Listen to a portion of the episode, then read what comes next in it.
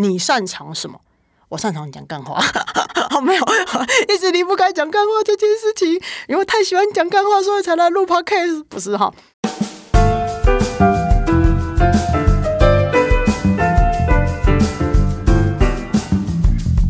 Hello，欢迎来到 Happy Halloween。我是想要突破舒适圈、正在发展新职业、发现艺术新趋势的室内设计师，转做风格师的 Win。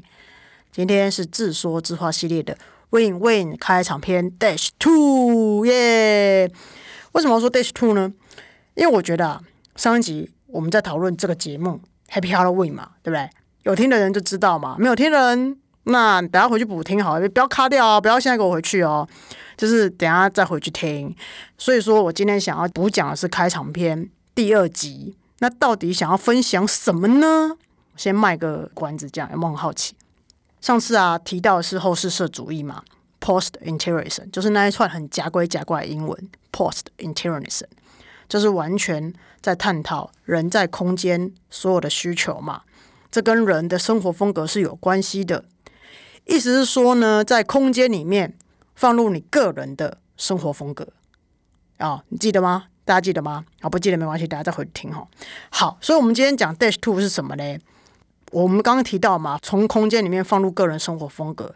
可是你知道吗？Lifestyle 这件事情，如果你问老外，他可能很可以立刻告诉你说：“Oh, my lifestyle is blah blah blah。”可是你问亚洲人，我觉得很多人都会皱眉头吧。如果你现在旁边有人的话，你问他：“哎，你的 lifestyle 是什么？”他可能会嗯。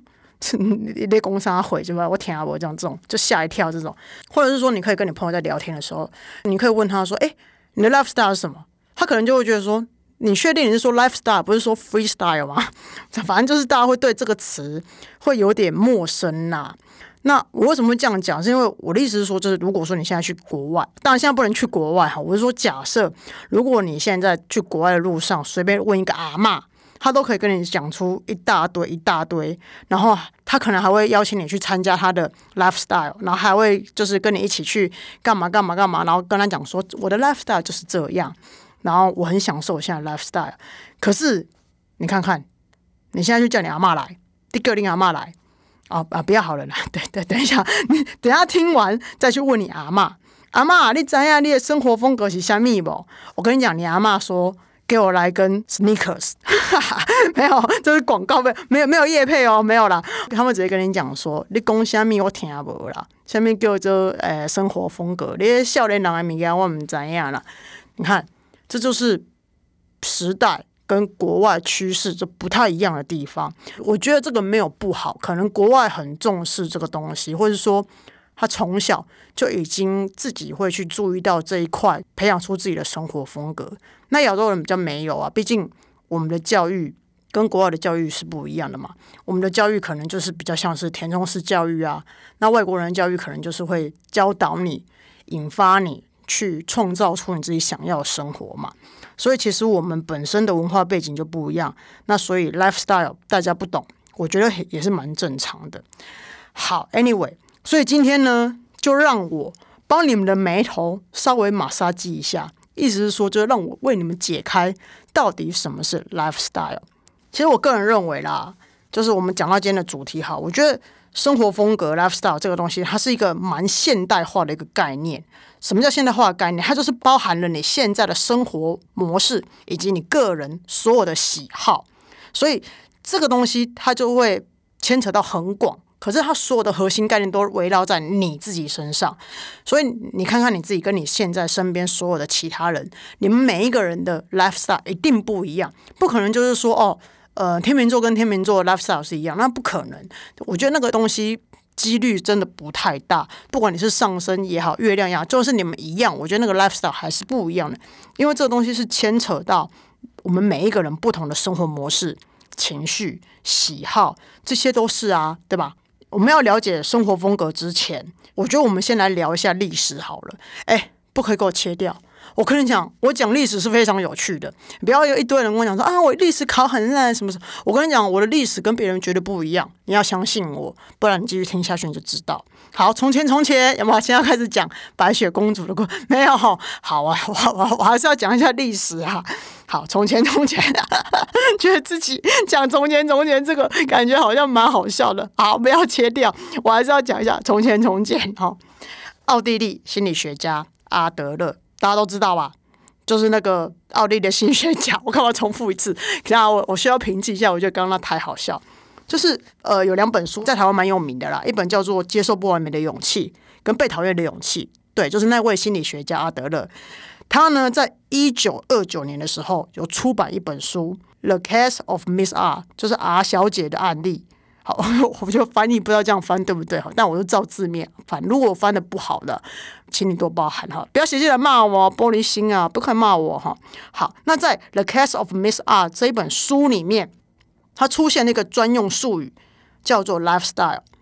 然后呢，他提到说，“lifestyle” 通常反映个人的态度、生活方式、价值观或世界观。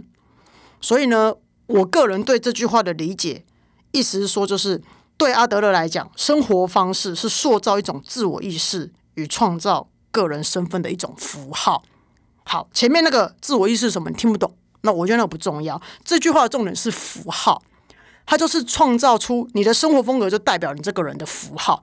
我觉得这个东西是非常重要的，因为当你有符号出来的时候，人家才会记得你，然后你才能够活出像你自己的样子。不然我们老是去 copy 别人的，或者说我们老是去模仿别人、学习别人，那个都不是你啊！你现在要做的就是做出真正的你嘛，对不对？所以我觉得。这边提到了一一个，就是生活方式，它是一种你个人个性化的符号代表，意思是说叫你做自己就对啦。我觉得做自己好自在，好不好？现在又要打什么广告？卫生棉广告是不是？没有哈。然后《The Case of Miss R》这本书，它销售非常非常的好。那时候这本书销售非常，当然里面出现的专用术语叫做“呃 lifestyle” 这个词，大家就会拿出来被讨论嘛。那时候某些作家就开始发表自己对这个专用术语的看法。你看。有没有发现一件事情？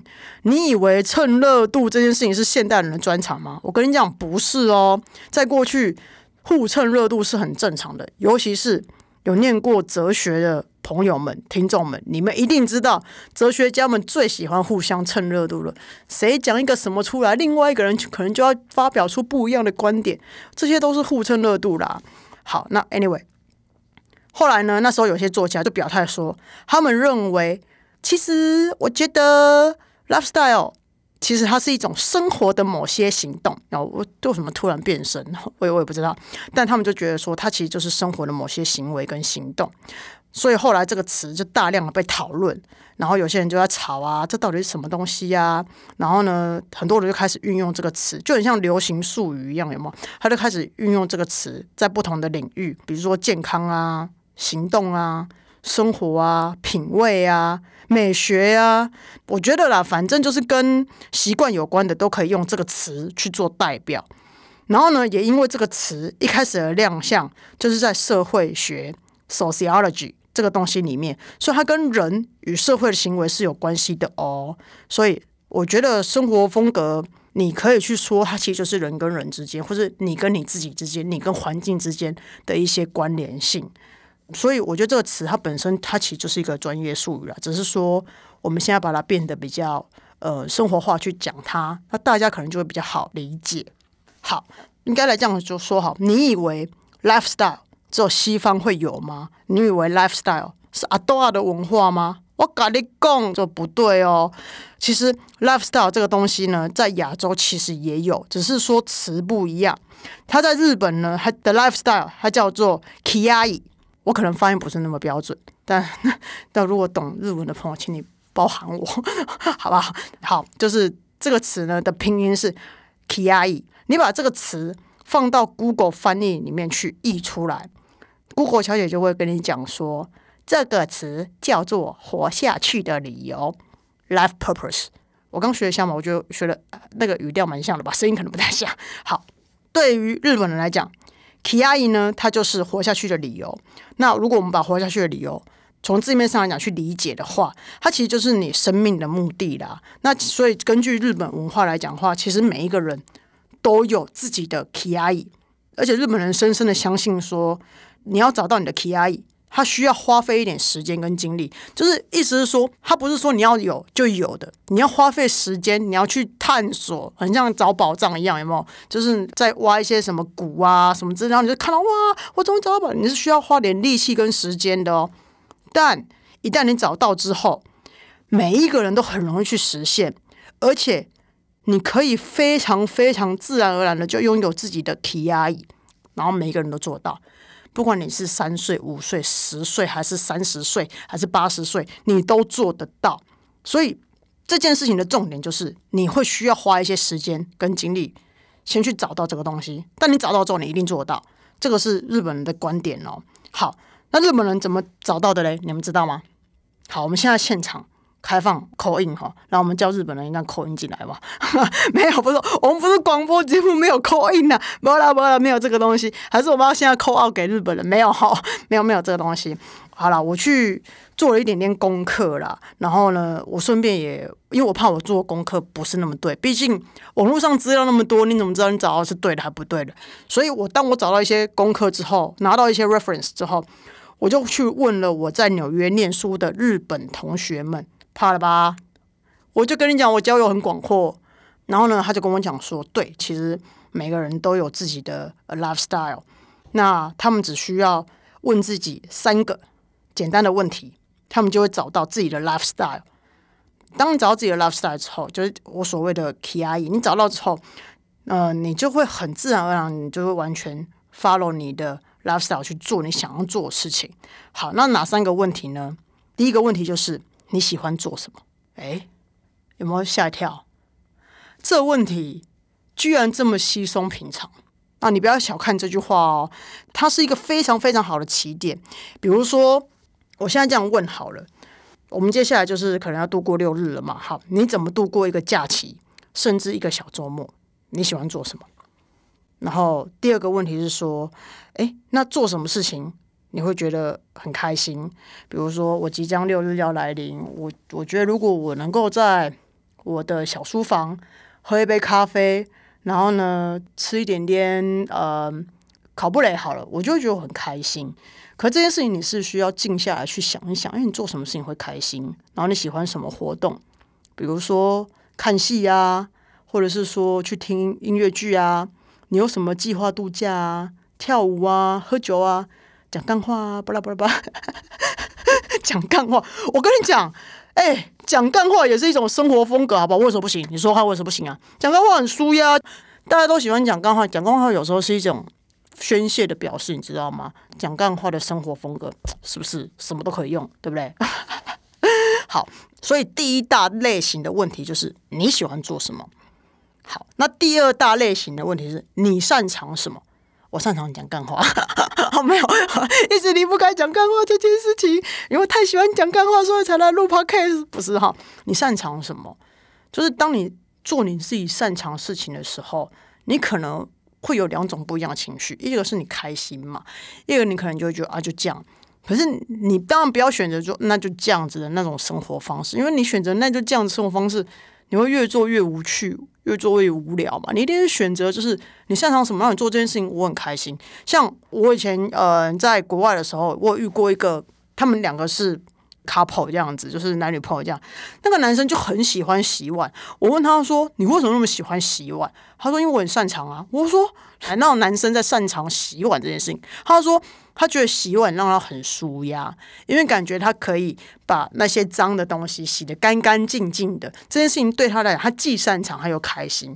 所以，听众朋友可以往这一方面去探索。诶，你在做什么事情的时候，是你既擅长，你又开心的，就是你那种心里的满足感，其实是会出来的。我觉得这一部分的那种感觉，大家可以稍微抓一下。那比如说，好，我讲干话，我觉得我擅长讲干话。好，我跟你讲，我认真哦，不要笑。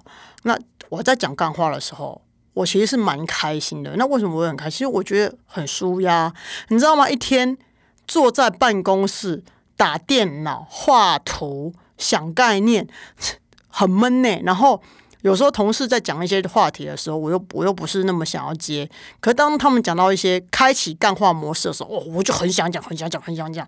因为对于我来讲，讲干话它就是一种舒压。因为你讲一讲，就你就忘记了嘛，你去记得它干嘛？你就 let it go，let it go，let it go，对，你就会让它去了嘛。所以讲完之后，你也就忘了，你压力就释放了，然后你的那些情绪啊，会牵扯你那个就没了。所以。我觉得你要去找到，就是你擅长什么，那你做这个时候你是会舒服、会舒压的。我觉得这个是听众朋友可以去 follow 的一个点。那第三大问题是什么呢？世界需要你做什么？哇，我老天爷啊！世界都出来了。好，那时候他跟我讲这个时候，我也吓一跳，想说世界你现在是怎样？吓死我了！没有，他这里的世界，他其实范围比较广啦。那我仔细问他说，这是什么意思？他说：“这是这个问题的意思是说，你要去弄清楚，就是你可以给你周边的人事物带来什么，比如说 positive 还是 negative，就正向的还是负向的，你要弄清楚哦。不是说 positive 就是好的，negative 就是不好的，不是哦。他只是要你弄清楚，你可以给你周边的人事物带来什么。好，所以他们对于这部分的问题。”其实是比较深层的哦，非常非常深层的。那更深层的去问你自己说，你想要解决哪些问题？好，那大家听众朋友心目中可能会有一些答案。你每一个时刻，每一个呃周末，你想要解决的问题都不一样，所以你要常常去问你自己说，right now 你想要解决哪些问题？好，那在那些问题的情感上，哪些情绪是触动到你的？有时候你看一部剧，你会哭，那或许这个哭就是很触动你的，你就可以拿来探索一下。那有时候你看《樱桃小丸子》，你会笑，诶，那哪一个点在情感上触动了你，所以使你开怀大笑？这个东西可以对你自己做一个研究哦。我觉得我们不了解自己，就我们没有 personal 的 lifestyle，通通都是因为我们对自己的研究太少。我的意思是说，就是你。不了解你自己啦，就是这样子啦。我们可能就会很了解我们身边的人啊，了解爸妈，了解呃兄弟姐妹啊，了解朋友，了解你的另外一半。可我跟你讲，你不见得了解你自己哦，对不对？所以说，对于日本人来说，他的 kiai 指的就是 life purpose，活下去的目的，这是他们的文化以及他们对生活风格的认知。所以他们会喜欢问自己这三大类型的问题，然后问完之后，哎。自然而然，他生命的一些轨迹就显示了。所以我们可以看得出来，你看我们刚刚讲了嘛，呃，奥地利那边阿德勒这个词出来之后，也日本人的 KI，我们其实可以看得出来，中西方对 lifestyle 这个词其实并不陌生呐。那只是说他们赋予这个词的定义，或者说他们给予这个词贴上去的标签可能不太一样。那其实不管你是。活下去的理由，或者是创造个人生活身份的符号，它其实都是跟自己的心啊，或者你这个人呐，它是跟自己其实是比较有关系的。哦那因为毕竟这是我的节目了，所以说我有话语权，对不对？开始嚣张起来哦，然后到时候被卡掉。没有，其实我啦，我个人去定义 lifestyle 这个词的时候，其实我觉得它其实是跟我们的情绪更有关联性的。尤其是你看现在疫情的时代，疫情又开始爆发，然后大家又开始有一些恐惧、害怕、绑手绑脚感觉又出现。所以你看看哦，我们的情绪其实天天、时时、分分秒秒都在生活上会产生的哦。不管那些情绪是什么，但是其实我们每一分每一秒，只要我们活着，我们还有在穿溃，我们其实就会有情绪产生。对，尤其是你现在听到我的声音，你可能也会有别的情绪产生。好，所以现代人就是现代人，就指我们身上，我们每一个人一定都会感觉到压力，有没有？是不是？有的话点个头，好吧？不安、担心、郁闷、无奈，啊，这些大家都有吧？因为我刚刚讲的这些，我也有，好吧？好，更严重的，你会感觉到更强的情绪张力，例如愤怒。躁郁、压抑、矛盾、沮丧，这些情绪我们都不陌生吧？你不要跟我讲都没有，我跟你讲，你没有就代表你压下来了，或者说你只是忍着，你没有爆而已。我跟你讲，这些情绪是大家每个人都有，除非你可能有一些什么状况，所以。都很正常啦，我们对这些情绪其实都不陌生啦。这些东西一天到晚都来敲门，有时候一天还拜访好几次，请他们走都走不了，你知道送客还送不离开，我送你离开，哎哎哎，不要给我离开！我跟你讲，我唱歌好不好？不可以给我转调哦！啊，这不是唱歌节目啊，谈话节目哈。所以我觉得，其实有时候情绪来的时候，你想要赶他走，你都赶不走。哦，你突然很生气，你跟自己讲，哪里不要生气？哦，你更生气哦，那个就很像绿巨人浩克突然冲出来，讲啊不知道打谁一样，这样就是压抑不住，或者说你也排不掉。我觉得情绪真的就是一个很搅扰我们，或者说跟我们很粘着，跟我们黏 T T 这样绑在一起的。我啦，我个人去定义 lifestyle 这一块的话，它其实跟情绪比较会有关系，所以我会觉得说。生活风格，它就是自己跟自己的关系，情绪也是跟自己跟自己的关系嘛。然后我觉得，呃，其实我在这里目前啊，我觉得我可以提供几个，我觉得我常常问我自己这几个问题。然后呢，你们有空就把这一段啊 podcast 拿出来听，或者说把你可以现在拿纸跟笔写下来。然后当你整个人安静下来的时候，你可以问问自己这几个问题。然后我觉得大概就可以拟出你自己的 lifestyle，因为这十个问题是我最常、最常问我自己的。每次呢，我只要问问完我自己这十个问题，我的人生整个的生活风格就出来了。可是我跟你讲啊，我跟各位听众朋友说，不是说这十个问题你一辈子问自己一遍就够了，不是哦，你要时时常常在问。因为我这样讲好了，我有个朋友，她现在怀孕。好，我问他这十个问题，他跟我讲的答案是这个版本。他生完小孩之后，他在讲这个答案的时候，他是不一样的哦。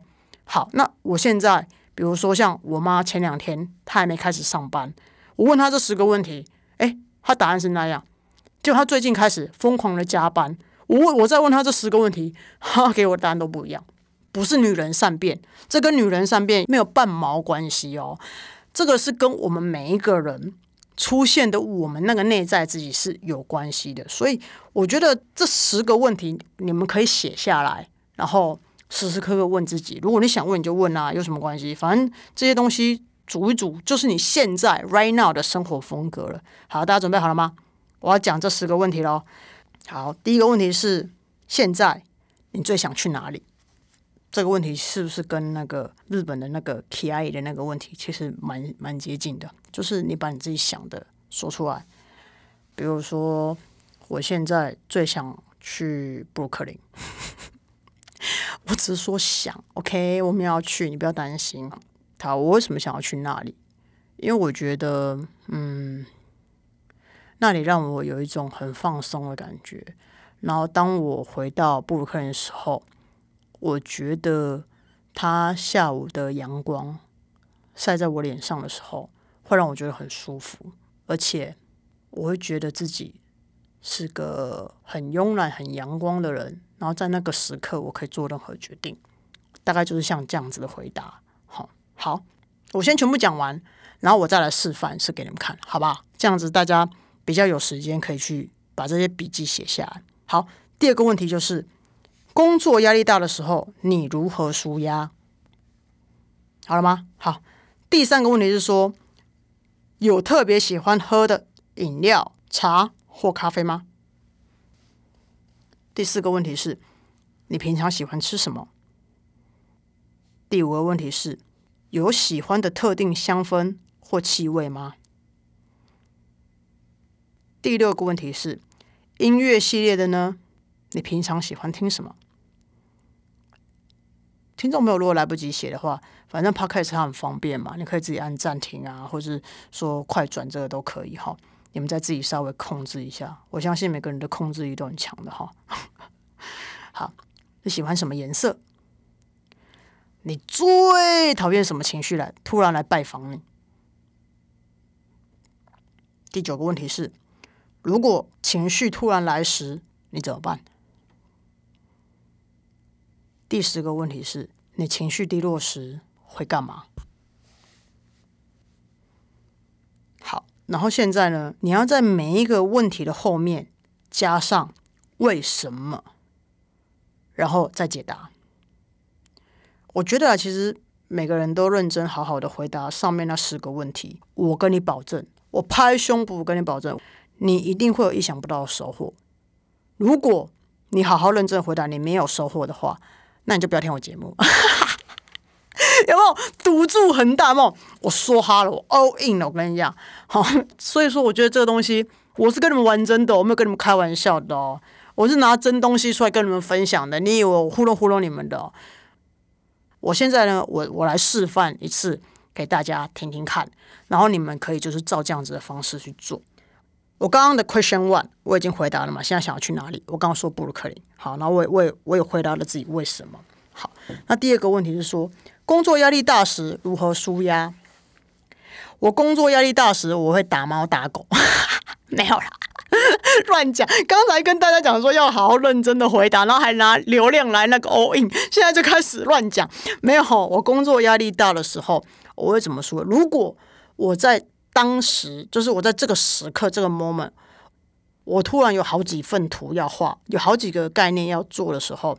在办公的时候，我工作压力那时候很大，我就会先暂停我手边的工作，然后转头去找同事讲干话。我跟你讲，我我很认真，我真的是讲干话会让我很舒压，就是当下那个时刻，我去做这件事情，然后我再回来工作，会让我很舒压。为什么？因为就像是我刚刚说的，我在那个时刻这么。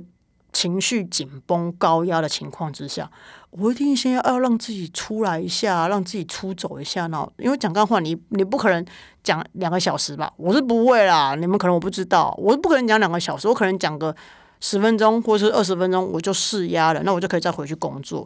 所以，我如果在那个时刻，我工作压力大时，我就会讲干话。好，那平常我特别喜欢喝什么？喝茶或咖啡，我平常很喜欢喝咖啡啦，所以不然我也不可能就是胃食道逆流。可是我喝咖啡的时候，我每次在品尝不同的咖啡豆子的时候，它都会给我一种不一样的韵味。那我就觉得这咖啡豆，它其实它是有生命力的，它可以让我感觉我活着，你知道吗？这种很特别那种那种感觉。所以，比如说像我今天喝这个咖啡豆，它是比较酸的，喝到后面它就会有点带苦，我就觉得哇，这是咖啡豆的生命力好丰富、好特别、好多元，所以会有让让我惊艳的感觉。那第四个问题是，平常喜欢吃什么？我平常吃的东西就很简单，我喜欢吃水煮青菜。然后上面撒点盐，撒点胡椒粉，我觉得这样就很好吃。那为什么？我觉得我喜欢吃蔬菜原味啦，它让我觉得很清爽。然后我觉得我身体需要这些东西也就够了。样。然后第五个问题是，有喜欢特定的香氛或气味吗？我非常喜欢有一款嗯蜡烛，它是尤加利加香瓜的味道。然后我每次只要点那个蜡烛看书，我都会特别安静。那为什么我喜欢这个味道？是它可以使我整个人在精神紧绷的状态之下，当这气味出来的时候，会让我很放松。第六个问题是音乐系列，平常喜欢哪一些？我平常在工作的时候画图的时候，我会听 hip hop，或者是说 pop music，或者是 K pop，因为我可以跟着唱。然后我也。在画图的时候比较不会想睡觉，因为我觉得因为因因为 有音乐陪嘛，我就会跟着唱。这样我比较少去听中文歌曲。有时候在算账啊、算一些工程账单的时候，我可能就会听一些轻音乐，因为本人脑波非常的弱。那么如果你在旁边跟着唱，我怕我会情不自禁就跟着你一起去了。好，所以说我在算账的时候，我可能就会听轻音乐，它会让我比较安静点。然后头脑清楚一点。好，那我喜欢什么颜色呢？我喜欢海军蓝。为什么？因为我觉得海军蓝它会带我到另外一个世界。这样讲我很像嗑药的感觉。没有，我真的觉得我每次看海军蓝，我都觉得我的心情会很静。它不会让我觉得郁闷哦。有些人看蓝色会很郁闷，可是我看海军蓝，它是让我觉得很静的感觉哦。好，然后第八个问题是最讨厌什么情绪突然来拜访你？生气、愤怒，为什么？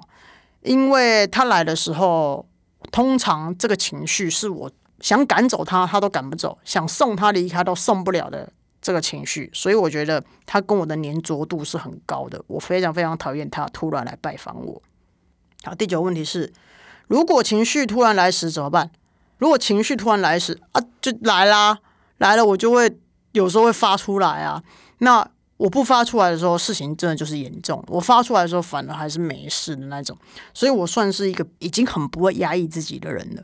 那所以突然情绪来的时候，就跟别人大吵一架，讲一些叭叭叭脏话之类的，有吗？第十个问题是，情绪低落时我会干嘛？情绪低落时我会反省自己，但是我的反省不是否定自己哦，我的反省是去想这件事情的前因后果，然后。我是会去检讨这件事情，我不会检讨我自己，因为我觉得就事论事来讲好了。我觉得今天这件事情可能是我哪里做的不好，我就去改进这个地方。但是我不会去打压自己或否定自己啊，觉得我笨啊、无能啊什么，我不会哦。所以我情绪低落的时候，我反而会去反省我自己，然后跟我自己做深层的对话，下次改进做得更好。我觉得这样才是对事情是有帮助的。好，我已经示范完毕了。大家有没有觉得嗯，还蛮特别的？我也觉得，我其实让你们了解我，我也觉得有点害羞，好，不然不太好意思。其实啊，我觉得这些问题都是让你自己更了解你自己的。啊。那你多问一句为什么，就是让你自己重新去检视你自己的答案。那有时候我们有时候呃，我们有时候在讲什么？我们有时候太习惯会去反应说一些话，那导致说自己也不明白为什么自己要这样讲。有时候人就是太惯性了，有没有？有时候你可能会讲说。因为那东西很好看呢，很流行啊，看起来很 fashion，很前卫。我觉得这些话对于我来讲都只是盲从而已。反正这世界上最不缺就是盲从他的人啊！你看看这么多人喜欢盲从过生活，对不对？可是盲从过生活，你得到了什么？你很有可能会失去真正想要的、真正的喜欢的，会让你开心的，或是说可以让你放松的方式嘛？那我觉得每个人其实都不太一样，所以。我真的会建议自己不要去盲从过跟别人一样的生活，可能那些人的生活真的不太适合你，或者就算是 even 你做了，你也不会开心。那为什么这样子呢？因为我们长得不一样嘛，血型也不一样，然后呢，爸妈也不一样，废话了，好，个性也不一样，背景也不一样，教育也不一样，星盘不一样，命盘不一样，生活不一样，所以我们当然要克制化我们自己的 lifestyle，不是吗？我们去 copy 别人的，或是我们说去盲从别人的这些东西，我觉得那个都只是一些比较表象，它不是你内心真正想要的啦。我觉得当你了解那些碎片拼图了自己之后，你会很像就把这一块块拼回来，你会很像找到宝藏一样。然后下一步就是你再将这些生活风格放到你最常待的空间里面去。因为这样才会跟我们的后世社主义 （post interiorism） 这个有关系嘛，对不对？那怎么放呢？好，我举例哦。今天举好多例哦，你们会不会不喜欢我举例？开始有没没自信了吗？好，比如说我喜欢海军蓝，那或许我就会在我主卧的主墙上，我就用上海军蓝的元素。因为我刚说嘛，我喜欢什么颜色？我喜欢海军蓝，所以我可能就会把海军蓝漆在我的主卧的主墙上。那我喜欢。可能海给我的感受，那或者是说我喜欢布克林那一区给我的感受，比如说刚刚说的，呃，夕阳啊，我就会带一点点这样子的感觉去，呃，因为我记得那样子阳光下的情绪是什么，我可能就会去画廊选一幅这样子的画，房子的廊道里面挂上这样子一幅抽象的油画，然后我喜欢蜡烛。尤加利加香瓜的味道，我可能就会在书房放尤加利加香瓜的蜡烛的气味，然后点下去的时候，诶，我看书就会比较安静一点，等等等等，就是大概是这样子的。所以这些空间内，它就会我的这个房子，它就会有了我所有的元素，你知道吗？那这些元素通通都是由你刚刚问你自己那十个问题所构成的。然后当你一块一块的把它放上去之后，你待在这个空间里面，你就会很放松。因为这些空间都是你的元素，然后等你待在那个空间的时候，你就觉得哇，就是觉得这是真的的感觉，你知道吗？因为你刚回答那些东西，你知道如何让自己安静下来吗？你知道如何让自己放松吗？对不对？所以这个就是我刚刚说的，你有了自己的生活风格，你问了自己十个问题之后，你探索出来自己的 lifestyle 之后，你可以把这些 lifestyle 放到空间里面去，这样子你的空间风格不就出来了吗？所以我觉得后四社主义它就是在探讨。人在空间所有所有的需求，这跟肉体 肉体，很讲讲肉体好像有点奇怪，跟你的身体、跟你的精神这部分的需求，然后这跟人的生活风格其实是非常有关系的。所以我的意思是说，在空间里面放入你个人的生活风格，它其实是会疗愈你的。所以记不记得我跟跟你们说过，空间会说话。大家都觉得我在不知道我讲真来讲假，然后我先讲真的，你用你个人风格创造出来的空间呐，它真的可以疗愈你呐。我个人觉得这样子的做法其实是 CP 值很高，你知道吗？很划算。你就待在你原来的空间就好，那你只是在你原来的空间里面去加入你个人的一点点生活风格，然后就可以使得那个空间去疗愈你。你不觉得很好吗？是不是很棒？是不是很优秀？对不对？你去试试看，真的是很好玩的一个东西。因为我个人哈，我不觉得说你去 IKEA 去把那一套你觉得还不错、蛮好看的那情境搬回家时，你会有被疗愈的感觉。我不相信这个东西。但是我觉得，因为大家都有逛过 IKEA 嘛，所以我拿 IKEA 做举例是最明显的。但是我非常确定是，当你把那一套情境搬回家的时候，你当下一定很爽，非常非常的爽，而且你会有一种满足感。但我不确定这个满足感是来自于你付钱的那种感觉，还是我拥有那种感觉。哦，太好了，新家终于放好放满了耶！但是各位小哥哥小姐姐们，我说的是疗愈哦，我不是要当下那个爽的感觉，我要的是长久那种疗愈哦。你有没有听过一句话，就是只有自己才能帮自己一把，别人是帮不了你的。好，有人跟我讲，有人在摇头。好，我跟你讲，没听过人，你现在听到了，我都当做你听到过了哈。好，那那些情绪是谁拥有的？比如你那些生气啊、沮丧啊、郁闷啊、矛盾，那些情绪就是你自己去拥有的嘛？那很有可能这些情绪是别人给你的比较不好的感受或者感觉，但是那些情绪是你自己的啊。那你不想去处理，你是打算怎样？叫谁处理？你家的猫、你家的狗，还是怎样怎样？谁谁去处理这些东西吗？没有，你还是要自己把这些垃圾给倒掉。我不是说消化，我是说倒掉，因为我觉得消化等于吃掉、吞掉。我觉得在我的世界里面，我觉得我不会这样讲。我觉得你还是要需要把它倒掉，这样子。好，所以说，我觉得全世界最难搞的人就是我们自己。所以大家只要把自己搞定了，情绪搞定了，生活搞定了，人际关系搞定了，世界小姐每次冠军都会上台说。嗯，我希望世界和平。我跟你讲，世界和平的日子就来了。你只要把你自己搞定，就和平了。不信，你看看每一次吵架跟人家有纠纷，是不是就是你有情绪，对方有情绪开始，对不对？所以呢，如果大家想要世界和平来临的话，我跟你说，就是把自己搞定就好了。哈，今天跟大家分享了这么多，举例了这么多，我个人的生活风格，你们开窍了没？有一点点吗？不管你们开不开窍了没，你们都写信来跟我讲。跟我分享好不好？因为我也很想要了解你们，我觉得这样才公平嘛，你知道吗？总不能你们都一直听我巴拉巴拉巴拉拉讲，然后你们很了解我，然后我不了解你。如果你们问了你自己十个问题，有任何想要跟我分享的，我欢迎你留言给我，写 email 给我，或者去 Facebook follow 我，然后呢寄信给我，写信给我，把你想讲什么跟我讲，OK 吗？好，那么我今天要结束喽。如果你跟我一样想要突破舒适圈，想要做点不一样的改变，也想要有自己的 lifestyle 的话，欢迎追踪我的节目啊！今天谢谢大家收听，我们下次见喽！要好好的去做那十个问题哦，好不好？拜拜。